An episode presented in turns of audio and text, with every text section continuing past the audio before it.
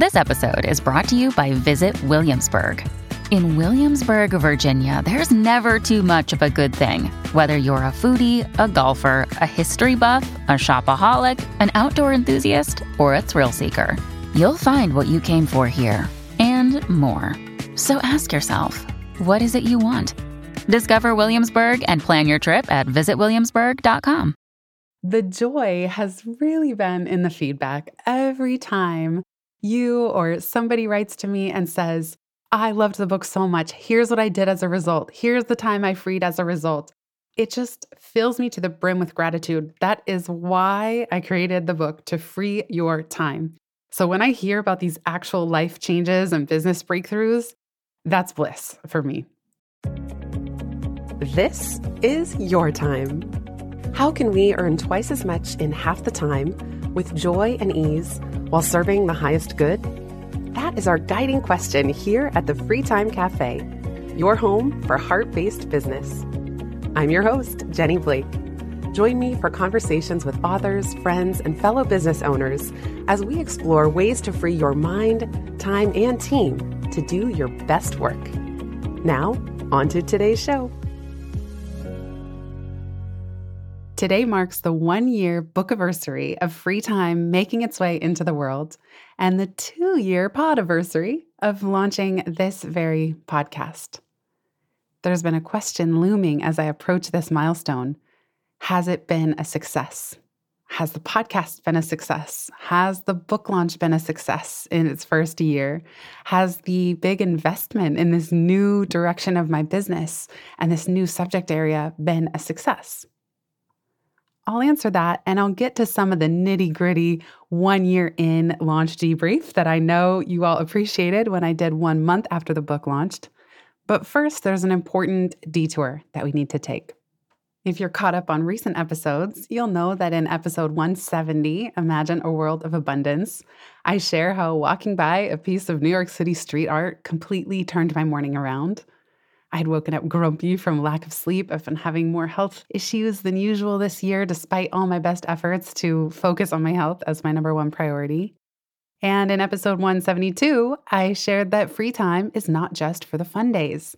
Sometimes we need free time, not so that we can go to the beach or sip Mai Tais or pina coladas on a beach. We just need to decompress and give ourselves time for deep rest. So you could imagine my feeling of a little conflicted that the one year anniversary of the book launch is coming up. And it's a lot of effort to create a book, to have the idea, to believe in the idea, capture the ideas from one's mind onto the page, to go through the whole machinations of launching a book out into the world and the vulnerability of that. I'll put the episode on the vulnerability of launching and 11th hour gremlins, those two links in the show notes. And so I wanted to do something to acknowledge this milestone. But because my mood has been a little lower than usual, and it's not just turning around on a dime, I was feeling a little bit deflated. I was feeling like, I don't know if it's been a success. I don't know if I have any exciting metrics to share. Now, this, of course, is me being hard on myself. I was recently emailing with a podcast ad agency, and when they asked for my statistics, I felt shy about sending them that maybe my shows are still too small for them to represent me. And then, as a result of that thought, feeling discouraged that I don't quite have the energy to project myself very loudly or boldly into the world right now. And yet, it seems as if that's what the business needs from me. And then I get an email from my dad with the subject line seen inside the Taj Hotel in Mumbai exclamation mark Turns out my dad's second cousin, his daughter Gretchen, was traveling in India and spotted free time right behind the front desk of a hotel bookstore. When I saw that photo, I couldn't help but burst out into a huge smile. First of all, Gretchen and I have never met in person. And my dad doesn't live very close to his second cousin, but my dad had sent them a copy of Free Time. They shared it with their daughter. She was then traveling the world to the other side of the planet and spotted free time, not tucked into a back of the bookstore bookshelf, sitting behind the front desk, the cover facing out front and center behind the clerk who was working the desk, right there, smack in the middle, just presented in all of its glory. That's when I realized that me being down on myself at all in any way is so beside the point. It's an example of me getting caught up in some hedonic treadmill of success and enoughness. That's the thing about success and reach and impact of our work. If we judge it on the wrong metrics or we create a bar for ourselves that is always moving, we will never feel successful. The word success itself is so relative. There's a good relative pun given my opening story. That story, that moment of seeing this photo, had me reframe and realize that I created something that is sitting front and center in a hotel bookstore in India, across the world from where I'm sitting right now as I read that email message. I say in free time, eyes on your own paper. This moment had me refocus on all the many accomplishments that have happened, all the good things, all that the book has helped me create, knowing that it's always going to be a work in progress. It's the journey, not the destination, as the cliche goes. Speaking of cliches, I think often about being an optimist or a pessimist. Is the glass half empty or is the glass half full? And we could ask the same for a launch of anything a course, a product, a book, a business. Is it a success? Is the launch success glass half empty or half full? This story of the book traveling across the world zoomed me back to the glass itself. And I've thought about this before. I've never really shared it publicly, but I've always thought this metaphor is missing something. Because in this case, I created a glass. It almost doesn't matter what statistics I share with you about hardcover sales, audiobook, ebook. I will share those with you when you're out just because I love hearing people's specific details. It doesn't matter how many podcast listeners I have, you're here. I am delighted by that. I am overjoyed by that. If I get a single email from an episode of somebody saying that it changed their day, I am overcome with gratitude and joy. And I know that what I'm doing is working. Those are my metrics of success. In this case, thinking about the book launch, I created a glass. I created a book. I was just telling Michael this morning that the idea for free time came to me in a download. I was walking or in the shower, and boom, the phrase free time dropped into my mind as clear as that, as a phrase, and I knew that this would be the next direction of my body of work. I created a glass. So, from this one download of this two word phrase, then running it by friends, then doing a big brand strategy, launching a podcast, getting all my ideas about systems and operational efficiency and how to set time free, getting them all down into a book, collaborating with a hybrid publisher, Idea Press, seeing the book through to publication. Every time I mail the book to a podcast guest or someone in the media or bring them or sign them at an event, that is the glass. That is what I have created. So the statistics, whatever liquid I pour into the glass, whether it's water or almond milk or coffee, please, more and more coffee. I love coffee. doesn't matter. It doesn't matter. I created a glass. And we so often forget to acknowledge the things that we create and how valuable that is and how that is our contribution. We don't have as much control as we might like to think about the impact that what we create makes in the world. Now, of course, sometimes it is helpful to have delusions of grandeur, as I often do, of my books selling millions of copies and hitting escape velocity of book sales. And it makes some sort of list, and then that list propels the sales further and further. And then the snowball becomes unstoppable. And then all of a sudden, I'm earning a million dollars a year in royalties. And all of a sudden, all is well in the world as far as metrics and measures of success. That would be great. And it happens every blue moon to an author. But even those authors, if you ask them about how to market or the secrets to a great book launch, yes, they can tell you many things that they have done, and they will almost always tell you it also involved a sense of luck, a sense of perfect timing, a sense of one just right opportunity leading to the next. I've been really fortunate to be invited to book mastermind Zooms with fellow authors, sometimes as many as 20 of us in our tiny thumbnails, Brady Bunch style on the screen. And no matter how many books the group collectively has launched. Yes, we all share strategies and tactics, but no one person knows everything. And the market changes, the economy changes.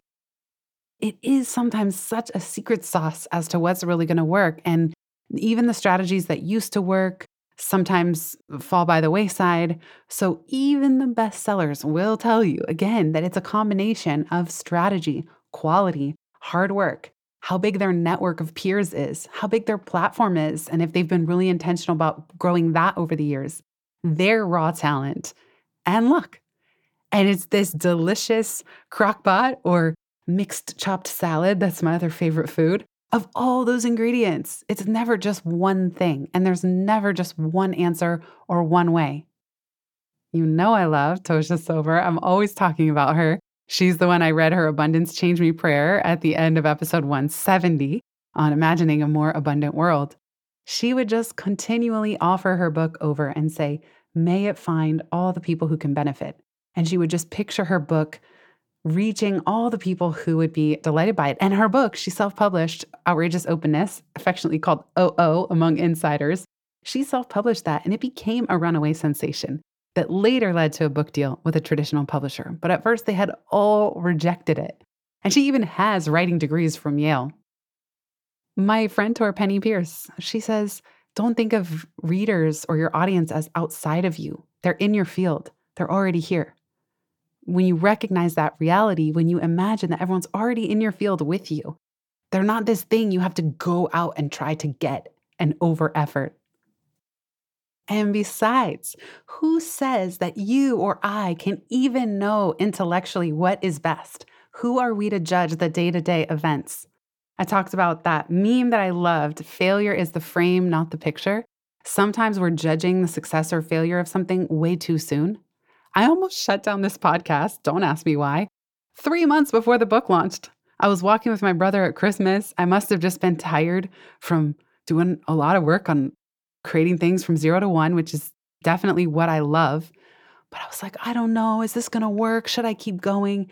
And he said, Don't you dare shut this podcast down before your book even launches. he just said, don't you dare. It's not the time to judge the success of the podcast. You have no idea. You got to keep going. And maybe a year from now, a year after the book launches, then be the judge. But you're definitely judging it at the wrong time. And he just gave me that outside perspective. Of course, now, truthfully, a year later, I'm so glad I didn't shut it down. It continues to be the favorite thing that I do. But I needed that outside perspective.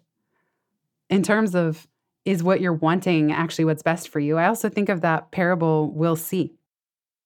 The farmer and his son. I don't know the origin, if it's a Zen parable or if it's Chinese parable, but where something good happens, and everyone gets excited, but then the guy says, We'll see. And then something bad happens and everyone gets worried. And he says, We'll see. And then something good, we'll see. So the thing is, I've long valued equanimity, just not getting rocked by every wave. I'm so sensitive that sometimes I feel like just an exposed nerve walking through the world. And when I can remember to find equanimity in the good, the bad, the ugly, try not to judge things, trying to let things unfold in a will see mindset, I remember that I don't even know what one thing is going to lead to, one thing that looks good, one thing that looks bad. Who am I to say? It's so much more peaceful as a way to go through the world to find equanimity within it all, within the eye of the storm. If you haven't already heard it, I'll put it in the show notes. Please listen to Pivot episode 305. Is what you're wanting actually what's best for you with Luke Burgis. He was probably my favorite author of a book I read in 2022.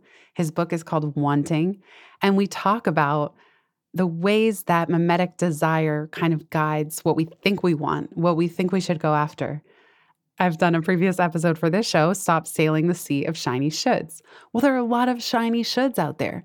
There are a lot of shoulds that we see other people doing in their business that we feel that we should be doing if we want to run a successful business that we feel would bring us greater results and success. And it's not always what's in our best interest, what's in the highest good for the project, for you, for the business. But still, we're mimetic creatures. We see, therefore, we want. And nothing foments that more than social media, which is part of the reason I'm not on it. We'll be right back just after this.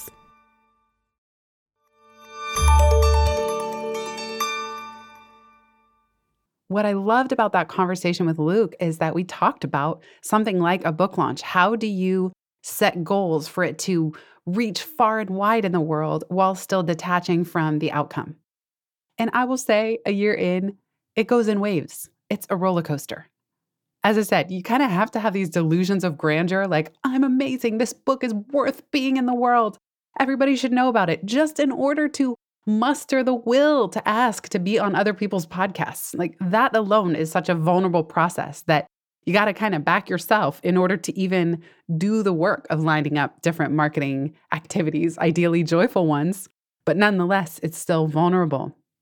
And it can be easy then, once you muster up the will and belief in yourself and the project, and that it's going to be positive and make an impact in people's lives, to not want to then seek that validation from number of sales and from number of sales and whatever your metrics of success are.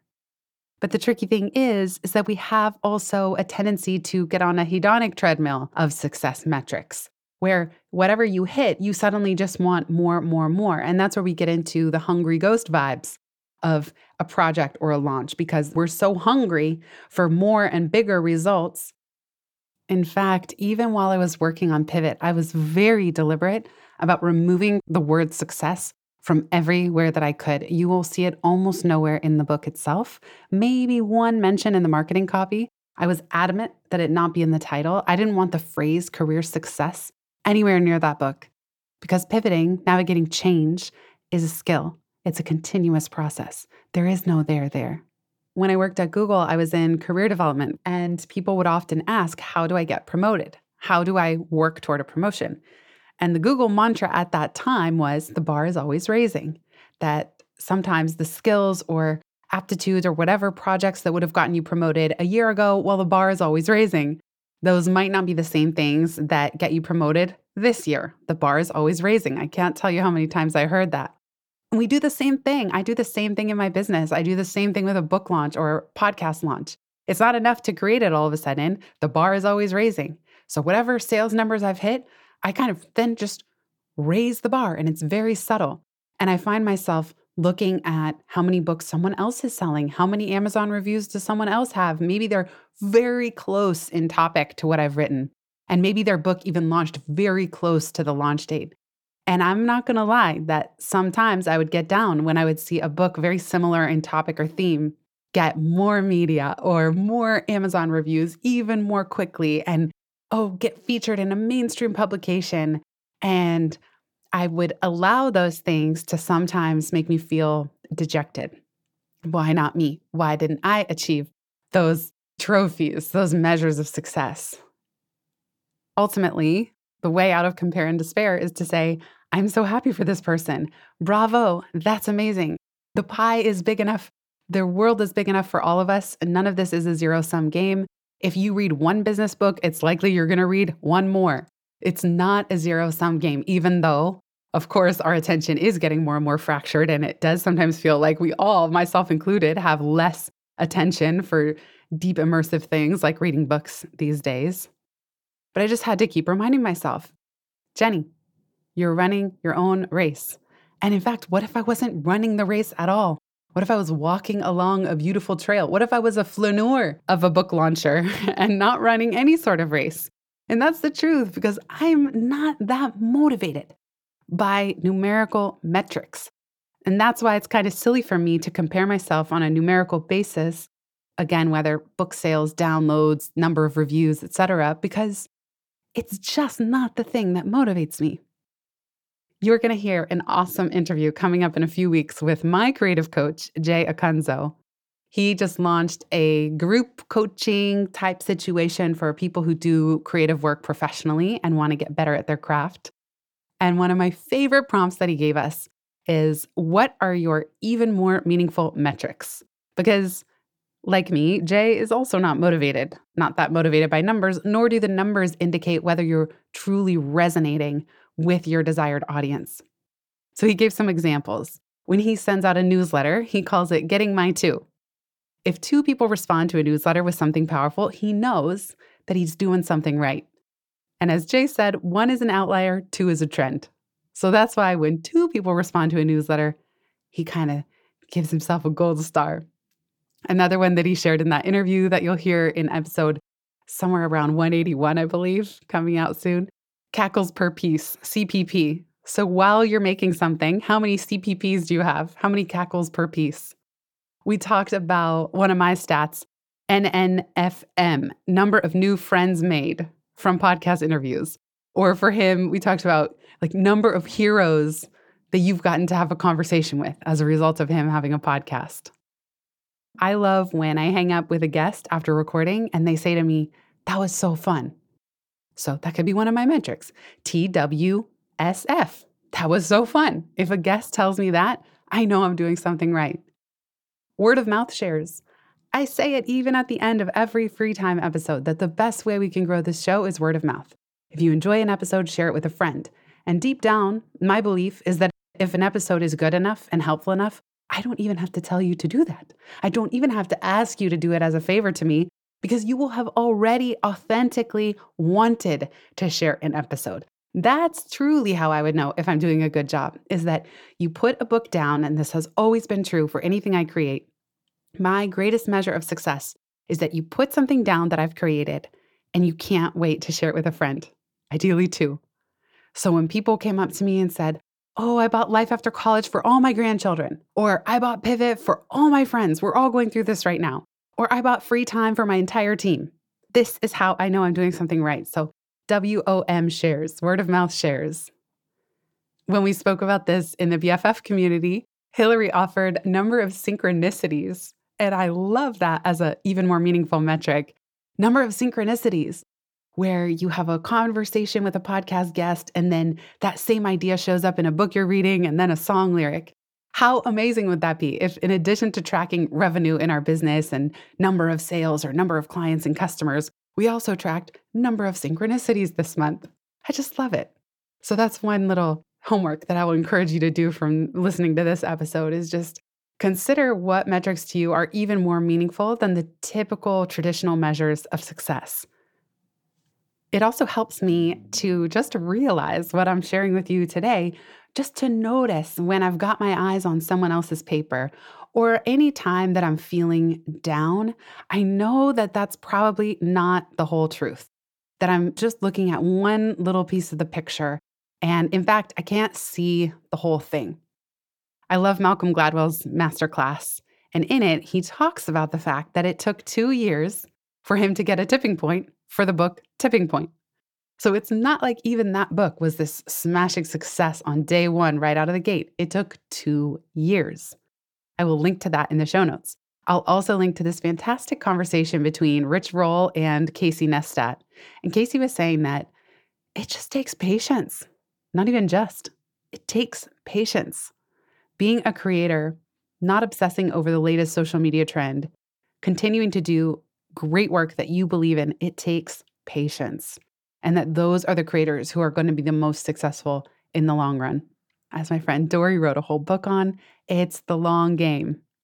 And in the long game, Dorie talks about things going in waves.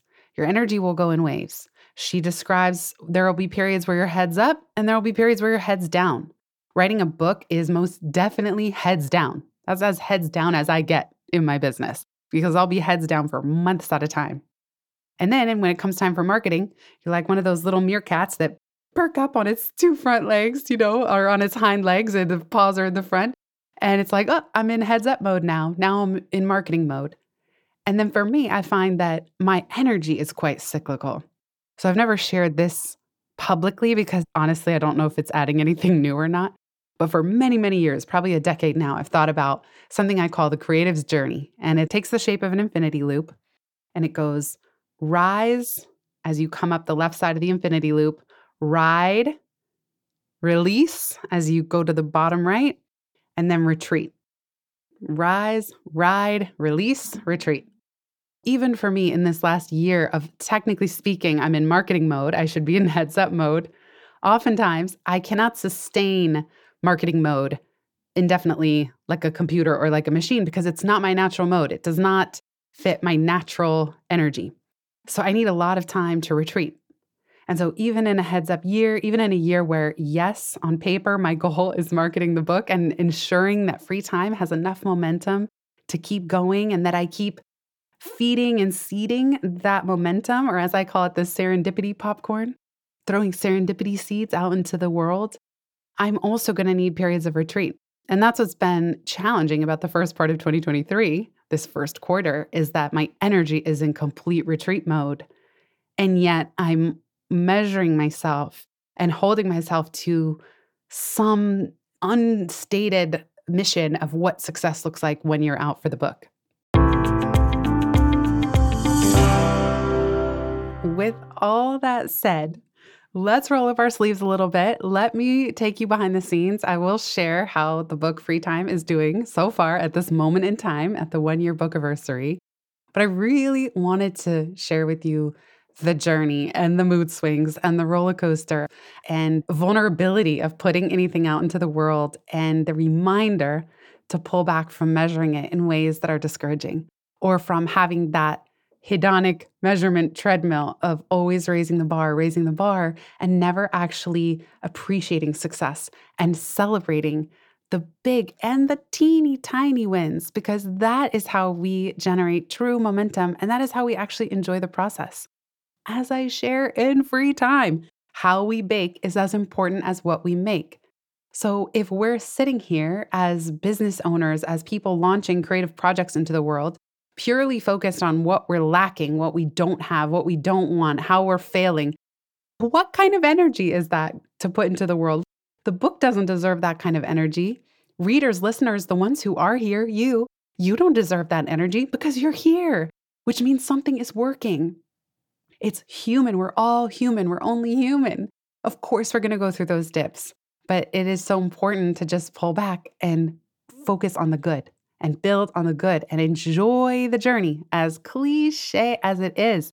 Enjoy the cake baking process so that when the good things happen, we are poised and positioned to appreciate them. We don't just sweep them under the rug looking for the next person.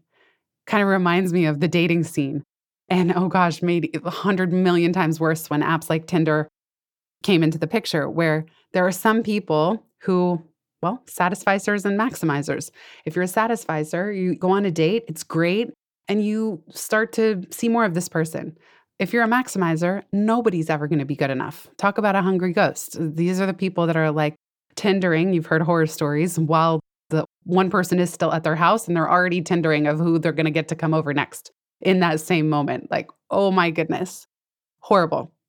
The same thing. We can do the same thing in our business where we're so dismissive of the good things that are happening that is like nothing is good enough. So why would more good things come? And even if they did come, we wouldn't recognize them.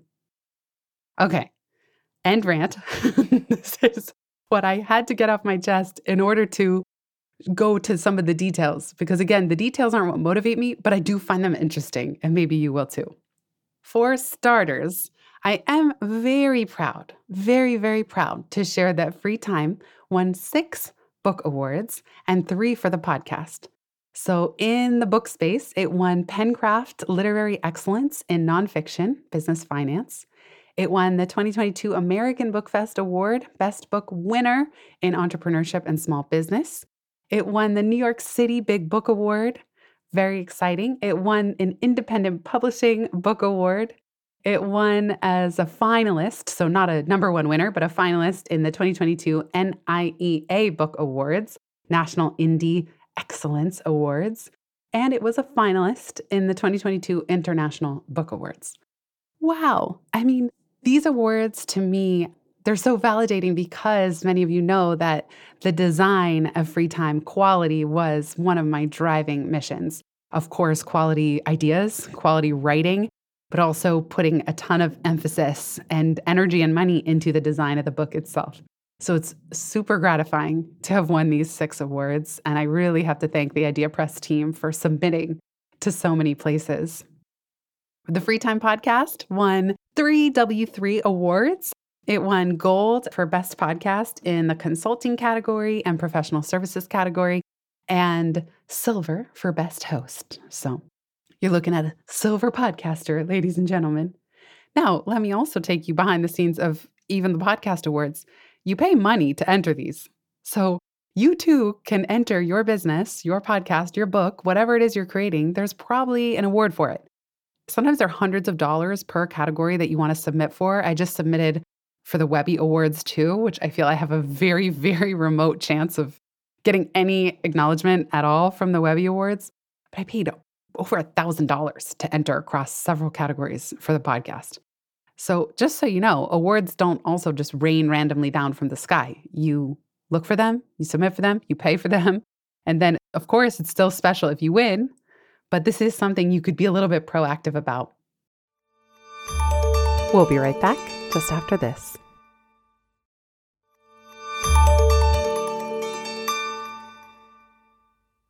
In terms of a sales update, so as always with hardcovers, there are returns that happen because the retailers might all order and stock their shelves. And then about six months later, they might do a return. Okay, these didn't move. We're going to send them back to the publisher now. So the hardcover numbers went down a little bit. To date, we've sold 3,234 hardcover books, which I call the collector's edition. Crazily enough, I myself have never encountered free time in the wild. But one of the best feelings was when I would send out the early copies to advanced readers and people would take pictures of free time with their baby or at the beach or Leanne, my friend I mentioned all the time, she took it on a yacht. Michael, my husband, pointed out that seeing the book in a photo, it's a built in meme because it says free time. So, whatever you're doing when you take a photo with the book, it's kind of this built in statement of what you're doing with your free time. And that has been so special. That's one of my very special metrics that are not tracked in the number of hardcover sales. Ebook has sold 1,477 copies. The audiobook has sold about 1,124 copies. Now, I shared more on the royalty structure behind all these sales in episode 164. That was a two part series on the three main publishing options of self, hybrid, and traditional. And in the second part of that series, Let's Talk Royalties, I really dig deep into what the author takes away. I tried to share as much as I could for all three. In that episode, I also share that in 2021, fewer than 1% of the 3.2 million titles that Bookscan tracked sold more than 5,000 copies. So we're well on track with Free Time selling a cumulative about 6,000 copies to date. I probably gave away 500 or so audiobooks in the BoGoGo campaign buy one, get one, give one. It's not too late. I'm actually, in honor of the one year book anniversary, I'm reopening BoGoGo. So if you want to buy a hardcover and get the audiobook for free, you can still do that. It's freetime.com slash BoGoGo, B O G O G O. And that's a good way to share with friends as well. And then I've also given away at least 500 hardcovers, if not more. I'm actually trying to give away hardcovers in a certain sense. Some people feel like, no, you got to make people pay. This is your book. I think most books suffer from being unknown. So I feel that because I believe in the quality of the book, because I believe that when you put it down, you'll want to tell a friend, I actually try. I want to give away more and more copies. So if I'm speaking at an event, if the organizer says, no, we don't want to buy books, I might say, well, let me see if there's a way I can send 100 books. And in my mind, I my unit cost per book is about $10. That's a $1,000 expense on my end. But while the goal is spreading the word about the book, it's kind of worth it to me. I would rather have 100 people who are my ideal readers get the book, love it, tell a friend, buy it, spread the word, that's actually more difficult to me and more important at this stage of the launch process than trying to ensure that I get paid for every single copy that changes hands. I'm also happy to share that we surpassed our goal of 100 reviews. Free Time currently has 131 ratings and reviews. Thank you so much to every single one of you who's left one already. And if you want a handy little chat bot I created to guide you posting a review as well, I would be super grateful. You can visit itsfreetime.com slash review. And that will just guide you through some questions. Honestly, you could use it anytime you need to write a book review for anybody's book. If they've said, hey, do me a favor, support the launch, you can visit itsfreetime.com slash review. It's a type form. It will walk you through just a few very simple questions and then email you your responses. So it's not like I, Jenny, am looking at that data. It's just meant to break the ice the writer's block of writing a review because I know that even as somebody that writes and speaks for a living, sometimes I get writer's block when a friend asks me to leave a review for their book. So I hope that helps you. It's freetime.com slash review. And big thanks again for all of you who have already left one so far. Most of all, speaking of the metrics that really matter, the joy has really been in the feedback every time you or somebody writes to me and says, I loved the book so much. Here's what I did as a result. Here's the time I freed as a result. It just fills me to the brim with gratitude. That is why I created the book to free your time. So when I hear about these actual life changes and business breakthroughs, that's bliss for me. I also had a big mission to spark joy with when you would see the book and hold the book and kind of surprise and delight that when I sent out the advanced copies to media, podcasters, it would go in a little box with two free time pins, one that says book nerd, one that's of the little flying heart icon, a free time pen, green shred. And I just tried to make a really delightful book box that when it arrived, people would open it and be surprised and have a smile on their face. It's why there's confetti on the cover, because that's the design when I saw all the options that made me smile, that made me feel like life and business could be a celebration. That is why that fun was our launch theme for the launch month. Fun. We just only did whatever was fun. As previous guest Kay has said, in his business, he follows the fun. And you'll also hear another awesome conversation with him coming up very soon on his big business pivot in public.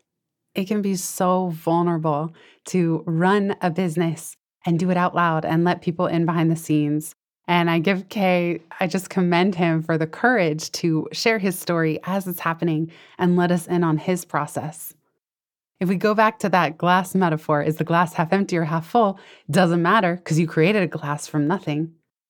Now, I'm not an expert glass blower or anything. You'll have to listen to the two episodes with Jim McKelvey, who's an actual glass blower and one of the co founders of Square. From just a little cursory research, we could see that the glass blowing process begins with a small amount of molten glass from a furnace or what's called a crucible. And that's when you see the glass blowers rolling that molten glass on a metal table and starting to shape it with heat. That phrase, the crucible, that is what so many of us go through when we create creative work. So, technically speaking, in the context of glass blowing, it's a container used to hold and melt raw materials. In terms of a creative process, we are each taking our creative materials, our story, our experiences, and a crucible is also defined as a situation or experience that tests one's character, beliefs, or values. It says this concept is often used in literature, film, and other forms of art to describe a situation where characters are forced to confront difficult challenges or make tough decisions. Launching anything into the world, can push us to our limits, can force us, can challenge us to confront our fears, our shortcomings, our personal struggles, the roller coaster of emotions. And yet, that's the work of an artist to shed light on these experiences and provide insights into how we make it through, and then reaching behind us and helping pull others forward as well, right alongside us. I was totally overjoyed to know that some of my friends and previous podcast guests, Charlie Gilkey, put free time on his list of favorite business books that year and it would go on his shelf behind him when he's doing video calls or interviews. That Dave Radparvar and Jess, they were previous guests talking about creating free time as a couple. It made the Holstee year end favorite book roundup. So every time this happened, I thought of Jay, who I mentioned earlier, my creative coach, Jay's words. Don't be the best, be their favorite. Free time might not be a runaway mainstream hit on Amazon. I mean, never say never, or on the New York Times or the Wall Street Journal. But every single time that you or someone else has said, This was my favorite book of the year, this is now my favorite business book, this is the book I always knew that I needed or could never find, or says that about the podcast. And you know who you are because I've gotten some that have really lifted my spirits recently where they say, Your show was the one I listened to most last year. For me, that's not about ego. It's a vote to say, You're doing something right. It is resonating. And to Jay's words, don't be the best, be their favorite. It is the highest honor and greatest joy to know that I can create something that might be your favorite. With that, thank you so much for being here. This show would not exist without you. And I know we're not supposed to attach to words that are positive or negative in terms of reviewing a book. We're not supposed to get overly excited about positive praise and we're not supposed to get down because of negative trolls or anything. But I have to tell you, the kind words, the love notes, knowing that it's resonating, it keeps me going. Thank you all so, so much for being here, for reading, for listening, and for spreading the good word. Here's to setting even more time free in 2023. If you've listened this far, you get a gold star. Thank you. Word of mouth is the most joyful way we can grow this show, and it helps us land interviews with the luminaries and insightful guests that you would most love to hear from. Please send this episode to a friend who might find it helpful. And for show notes and related links from this episode, visit itsfreetime.com. While you're there, make sure you're subscribed to the Time Well Spent newsletter. You'll get instant access to my tech toolkit, a continually updated list of all the software I use, along with the total monthly spend to run my business, where no one works full time, even me. Visit itsfreetime.com slash join. Remember, you are running the show. It's time for radical reimagining, and everything is up for grabs. Let it be easy, let it be fun, and build with love.